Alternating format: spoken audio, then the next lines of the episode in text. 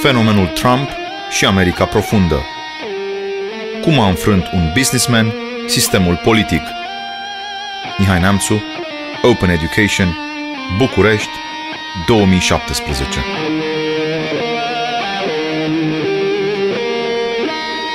Lebăda neagră la Casa Albă. Este victoria unui gladiator, singur împotriva establishmentului de la Washington. I-am spus în dimineața zilei de 9 noiembrie 2016 unui amic. S-a uitat sceptic spre mine. Trump, un gladiator? Un multimiliardar detestat? Un bufon misogin votat de niște pesediști americani? Privind în urmă, cred că am avut dreptate, iar amicii mei sceptici vor recunoaște că s-au înșelat. La început, Trump a fost singur.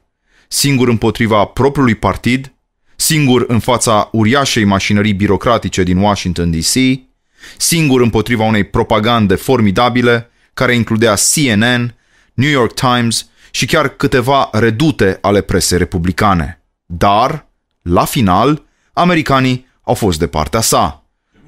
Trump a primit votul omului uitat, cel care s-a săturat să tot piardă pe mâna lui Davos Mann pentru a relua aici formula lui Samuel Huntington.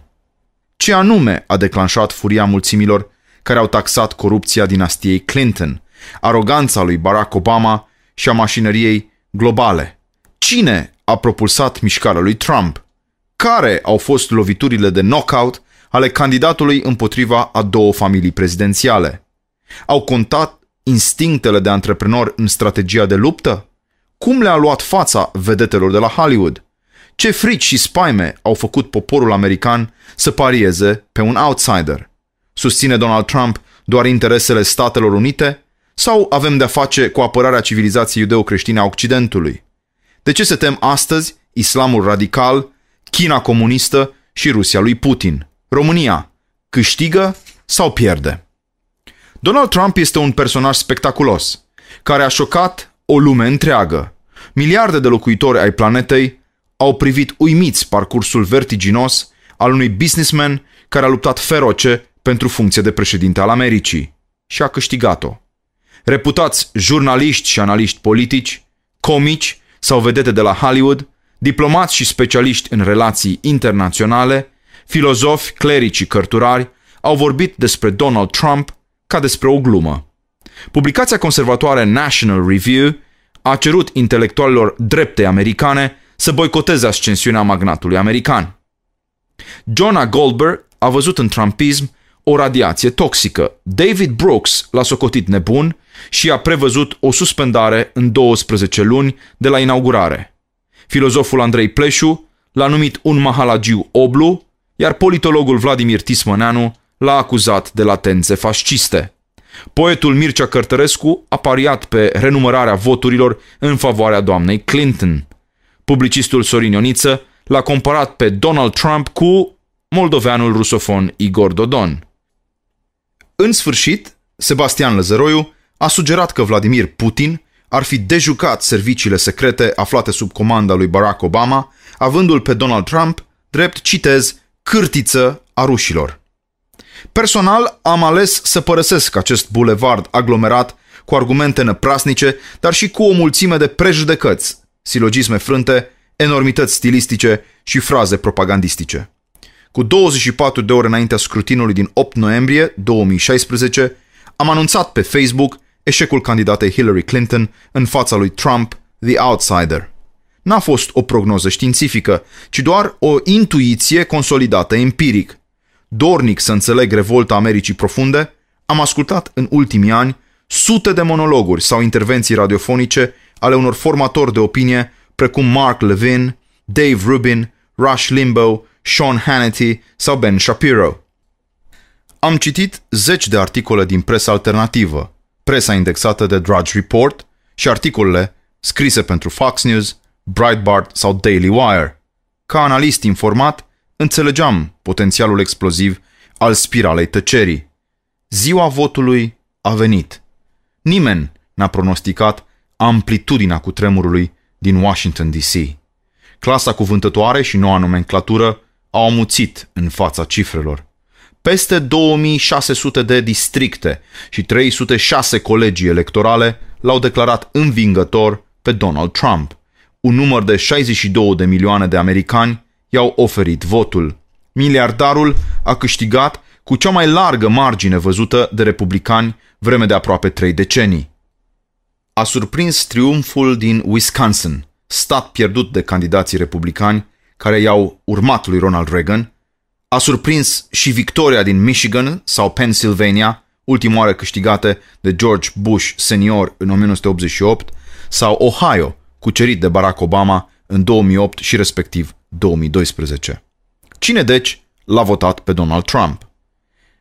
Patronul unui restaurant de cartier, sătul de controlele abuzive ale fiscului, polițistul onest care dimineața își sărută copiii pe frunte fără să știe dacă se mai întoarce viu acasă, inginerul constructor obosit de reglementările birocratice ale guvernului, mama pasionată de homeschooling, antreprenorul din Texas care își dorește să își reinvestească profitul, familia cu trei copii afectată de creșterile asigurărilor obligatorii de sănătate prin Obamacare, preotul misionar dezgustat de faptul că statul, statul federal spune despre Biblie că ar fi politically incorrect, dirijorul de la operă, căruia criticii au spus că flautul fermecat de Mozart ar fi o producție rasistă, muncitorul unei fabrici de strunguri din Midwest, care știe că Trump luptă pentru interesele industriei americane, jurnalistul de investigație care a mirosit aerul stricat al mlaștinei din Washington DC, profesorul unui gimnaziu californian speriat de numărul drogurilor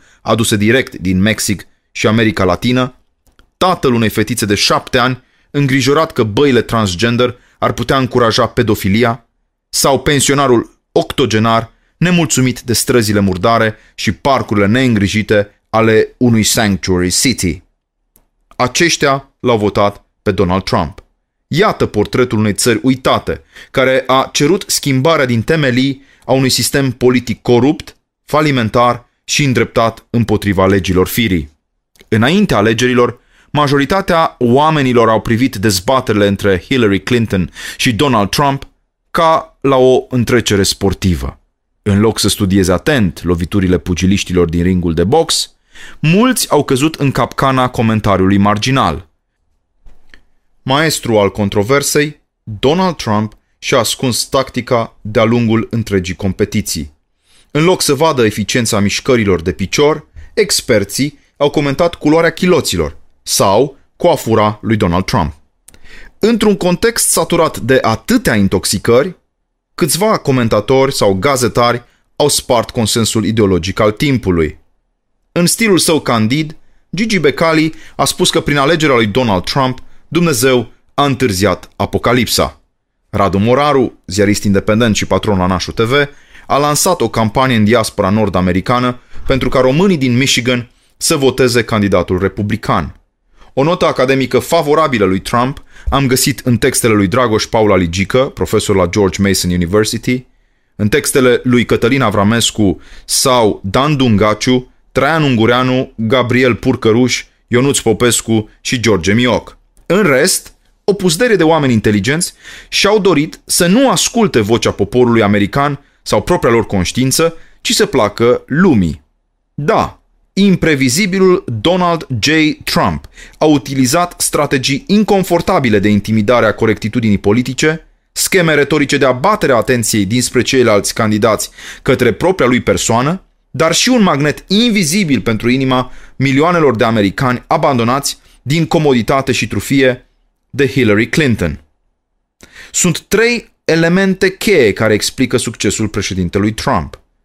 Întâi, viziunea strategică, etica muncii și instinctele formidabile ale unui businessman. Apoi, revolta oamenilor părăsiți economic, trădați și sufocați de corectitudinea politică. În sfârșit, al treilea element este corupția morală și orbirea ideologică a unui sistem politico-birocratic confiscat de o agendă anticreștină, ruptă de nevoile și visele poporului american.